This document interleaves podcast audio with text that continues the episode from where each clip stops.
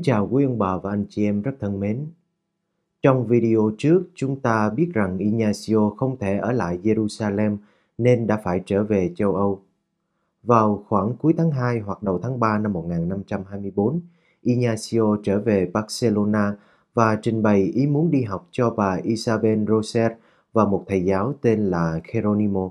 Cả hai đều cho đó là một ý định rất tốt Vị thầy giáo này tình nguyện dạy tiếng Latin không công cho Ignacio, còn bà Isabel trợ cấp tài chánh cho ngài. Nói về bà Isabel Roser, đây là một phụ nữ giàu có và đạo đức nổi tiếng ở Barcelona. Một hôm thấy Ignacio chăm chú nghe giảng ở nhà thờ Đức Mẹ Sao Biển, bà cảm động và mời ngài về nhà dùng bữa. Nghe ngài nói chuyện về Chúa và về đời sống thiên liêng, bà và chồng của mình rất thích nên quyết định giúp đỡ ngài về đời sống vật chất. Bà là ân nhân hàng đầu của Ignacio trong hai năm ngài học ở Barcelona cũng như sau này ở Paris. Năm 1543, sau khi chồng qua đời, bà đã đến Roma cùng với hai người bạn khác và vào năm 1545, cả ba đã được Đức Thánh Cha cho phép tuyên khấn trong dòng tên. Sau đó vì một số rắc rối, cho nên cả ba đã được Thánh Ignacio giải lời khấn vào năm 1546. Bà trở về Barcelona vào năm 1547, gia nhập tu viện Santa Maria de Jerusalem và qua đời ở đó vào năm 1554. Hiện nay tại cộng đoàn dòng tên ở Barcelona, trong nhà nguyện từng là nhà nguyện triều đình, nơi tôn kính Đức Mẹ Chiến Thắng, vẫn còn lưu giữ và trưng bày một cái nệm và một cái ghế Thánh Ignacio đã từng sử dụng tại nhà bà Isabel Roser. Khao khát muốn đầu tư cho đời sống thiên liêng trong Ignacio vẫn còn rất cao, cho nên Ngài muốn tìm những người có đời sống thiên liêng cao để nói chuyện và trao đổi. Vì thế Ngài nói với bà Isabel Roser và người thầy Geronimo của mình là sẽ đi tìm vị tu sĩ đạo đức ở Mandesa trước. Khi nào thỏa mãn đời sống thiên liêng rồi thì mới quay lại Barcelona để học. Tuy nhiên về tới Manresa thì Ngài hay tin là vị tu sĩ đó đã qua đời rồi. Thế là Ignacio quay trở về Barcelona và bắt đầu học hành rất nghiêm chỉnh.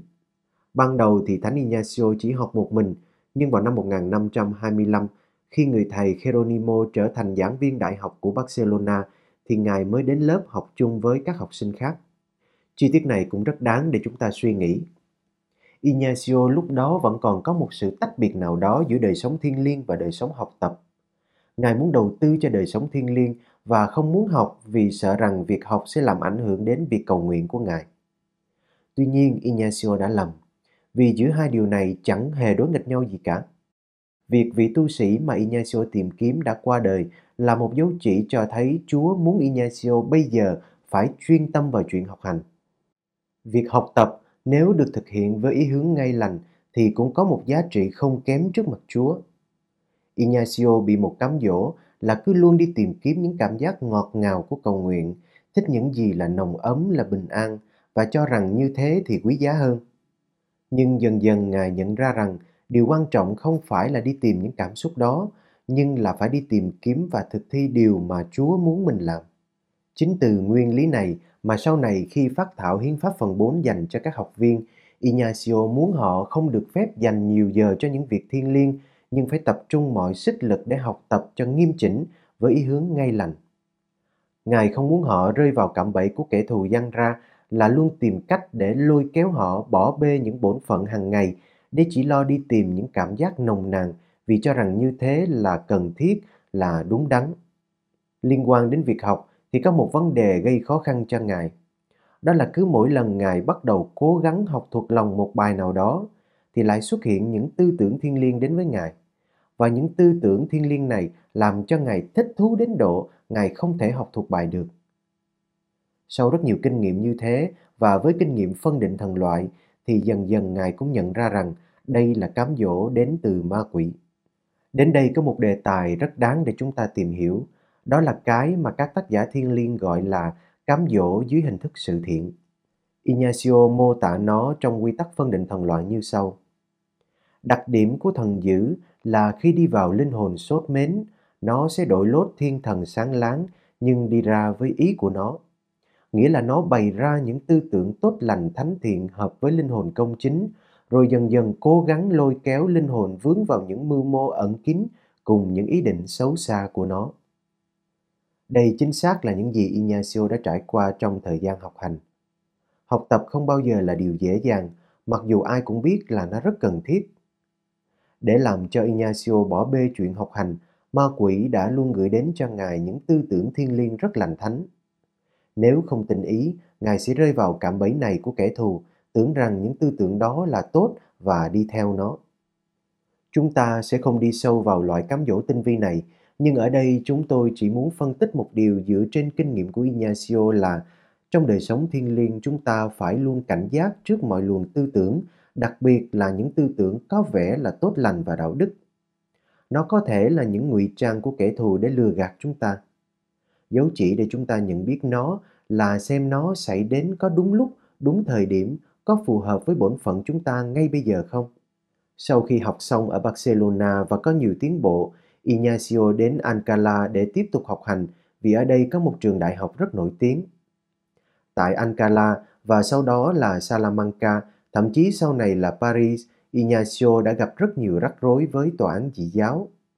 Lý do là vì Ngài đã dạy người khác về tội trọng, tội nhẹ, giúp linh thao cho họ trong khi lại chưa có bằng cấp gì hết.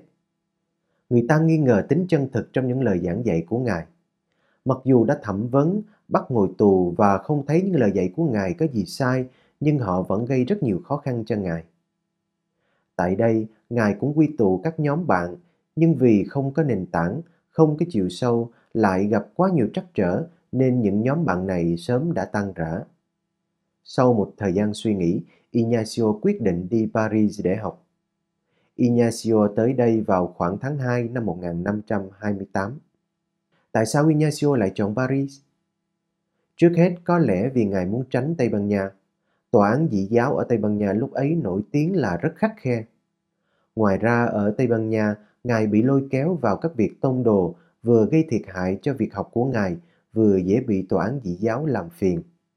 Trong khi đó ở Pháp thì vì ngài không biết tiếng Pháp, ngài không hoạt động tông đồ được và như thế có thể tập trung nhiều thời gian hơn cho việc học. Đại học Paris lúc đó có hơn 50 học viện. Mỗi học viện gần như là một phân hiệu, tức là một trường đại học nhỏ, có quy chế riêng và có ký túc xá riêng. Lúc Ignacio đến đây, năm học đang gian dở, nên ngài trọ tại một căn nhà với một người Tây Ban Nha và ghi danh tại Học viện Montagu. Khi nhập học, ngài nhận ra vốn tiếng Latin của mình còn kém, do đã học vội và thiếu căn bản, lại dành nhiều giờ để đi ăn xin và làm việc tông đồ, lại còn bị thẩm vấn và bắt giam nữa, cho nên ngài đã quyết định sẽ học lại từ đầu. Có một người đã cho Ignacio đủ số tiền để sống và học hành tại Paris trong vòng 2 năm. Ignacio vì tin tưởng nên đã gửi toàn bộ số tiền này cho một người Tây Ban Nha ở cùng nhà trọ để cất dùng. Nhưng người này đã tự ý tiêu xài hết và sau đó cũng không có tiền để trả lại cho Ignacio. Vì thế Ignacio buộc phải rời nhà trọ và phải tiếp tục đi ăn xin để kiếm sống. Ignacio sau đó xin ở trọ tại nhà thương Thánh Jacobe. Nhưng ở trọ ở đây thì khá bất tiện vì nó khá xa trường học. Buổi chiều thì đóng cửa sớm, buổi sáng thì mở cửa muộn, nên Ignacio đã không thể giữ tất cả các giờ học được. Ngoài ra, Ngài lại còn phải đi ăn xin để kiếm sống nữa. Sau một khoảng thời gian, Ignacio thấy là cứ thế này thì không thể tiến bộ trong việc học hành được, nên Ngài đã suy nghĩ xem phải làm gì bây giờ. Thấy một số sinh viên vừa học vừa giúp việc cho một số phụ khảo, tức là những người đang tập sự làm giáo sư, thì Ignacio cũng thử đi tìm xem có ai mướn mình không. Nhưng không ai mướn Ngài cả. Sau cùng nhờ các ân nhân giúp đỡ mà Ngài đã có đủ tiền để ăn học. Ngài bỏ nhà tế bần, dọn đến ở một phòng trọ trong khu vực đại học mà chúng ta không biết chính xác là ở đâu bây giờ. Anh chàng Tây Ban Nha đã trọ cùng với Ignacio lúc ban đầu, người đã tiêu hết tiền của ngài và không có tiền trả đó, đã lên đường về lại Tây Ban Nha qua thành phố Rouen, cách Paris khoảng 140 cây số về phía đông bắc. Đang khi chờ tàu nhổ neo thì ông này lâm bệnh. Ignacio khi hay tin này qua một lá thư của ông, liền đi thăm và giúp đỡ ông với hy vọng rằng nhờ dịp này có thể lôi kéo ông từ bỏ thế gian để hoàn toàn phục vụ Thiên Chúa. Đến chỗ này thì bản tiểu sử do cha camera ghi lại bắt đầu được ghi bằng tiếng Ý vì như chúng tôi đã nói trong video đầu tiên, đoạn mà Ignacio kể từ lúc này trở đi, cha camera đã nốt lại những điểm quan trọng. Nhưng sau đó ngài đi Genova và ở đó không ai biết tiếng Tây Ban Nha nên đã ghi lại bằng tiếng Ý. Khoảng cuối tháng 9 năm 1529, Ignacio đến ghi danh vào học tại Học viện San Bach. Học viện này được thành lập năm 1460, thâu nhận học viên đủ thứ mọi quốc tịch và có rất nhiều người Tây Ban Nha sống ở đây. Tại ký túc xá ở Học viện San Bart Ngài ở chung phòng với giáo sư Juan Bena và hai sinh viên là Pedro Fav và Francisco Xavier.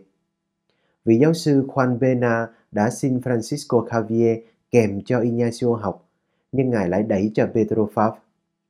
Chẳng bao lâu sau thì Pedro Fav được Ignacio cảm hóa và mấy năm sau thì cũng đến lượt Francisco Xavier. Sau khi hoàn tất chương trình triết học vào khoảng tháng 4 năm 1533, Ngài học thêm mấy năm thần học và thu nhận thêm một số người bạn cùng chí hướng. Từ năm 1533 đến năm 1534 thì Ngài đã thâu nhận thêm Simon Rodriguez là người Bồ Đào Nha và ba người Tây Ban Nha khác là Diego Lainez, Alfonso Sanmeron và Nicolas Bobadilla. Cả bốn cùng là sinh viên Đại học Paris và sau này Ignacio đã lần lượt hướng dẫn linh thao cho từng người trong số họ. Vào ngày 15 tháng 8 năm 1534, ngày lễ Đức Mẹ lên trời, cả nhóm gồm 7 người đã đến nhà thờ Montmartre ở Paris để tuyên khấn. Họ khấn sống thanh bần độc thân hướng đến chức linh mục, rồi đến Venecia chờ tàu trong vòng một năm để đi hành hương Jerusalem. Nếu không đi Jerusalem được hoặc đi được nhưng không ở lại được thì sẽ trở về Roma trình diện với Đức Giáo Hoàng để Ngài sai đi làm việc ở những nơi mà Ngài nhận thấy Thiên Chúa sẽ được vinh danh hơn và các linh hồn sẽ được giúp đỡ nhiều hơn. Sau khi tuyên khấn, Ignacio và các bạn tiếp tục học thần học ở đây. Vào ngày 14 tháng 3 năm 1535, Ngài nhận bằng cử nhân. Từ đây cái tên Ignacio xuất hiện trong văn bằng của Ngài, chứ không phải là Inigo. Nhóm bạn này chính là tiền thân của dòng tên sau này và thời điểm sống chung ở Paris cũng góp một phần rất quan trọng trong linh đạo của dòng tên. Tất cả những người này đều là những người có học thức. Tất cả đều làm linh thao và làm linh thao theo cùng một phương pháp, chứ không phải theo những cách thức khác nhau. Tất cả đều được nội dung và tinh thần của linh thao đánh động. Tất cả đều khao khát phụng sự Thiên Chúa, ngang qua các hoạt động sứ mạng ở khắp nơi trên thế giới chứ không giới hạn mình trong bất cứ một dòng tu nào. Tất cả đều quyết tâm khao khát bước theo Đức Kitô vác thập giá, khó nghèo và chịu sỉ nhục.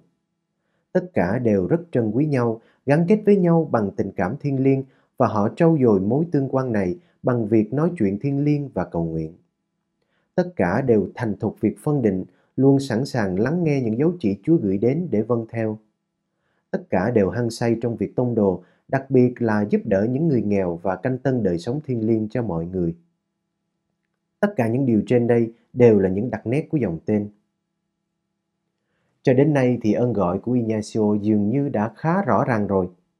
Chúa đã dẫn Ignacio đi qua những chặng đường khác nhau, đã quy tụ nhóm bạn lại với nhau. Nhưng tương lai phía trước như thế nào vẫn còn rất mù mờ. Rốt cuộc Chúa có đồng ý với dự phóng của nhóm này không? Rốt cuộc nơi đâu mới là nơi Chúa muốn Ngài đến để phục vụ Ngài? Cha Nadan nói rằng Lúc này Ignacio đã không còn có thái độ cầm đèn đi trước ô tô đối với Chúa Thánh Thần nữa. Ngài không còn vội vàng, không còn nôn nóng như thời còn ở Manresa hay ở Jerusalem. Ngài đã bình thản hơn và luôn cố gắng để theo những gì Chúa hướng dẫn, chứ không phải ngược lại. Chuyện tiếp theo xảy ra như thế nào? Chúng tôi sẽ kể cho quý ông bà và anh chị em biết ở video sau. Xin kính chào và hẹn gặp lại quý ông bà và anh chị em.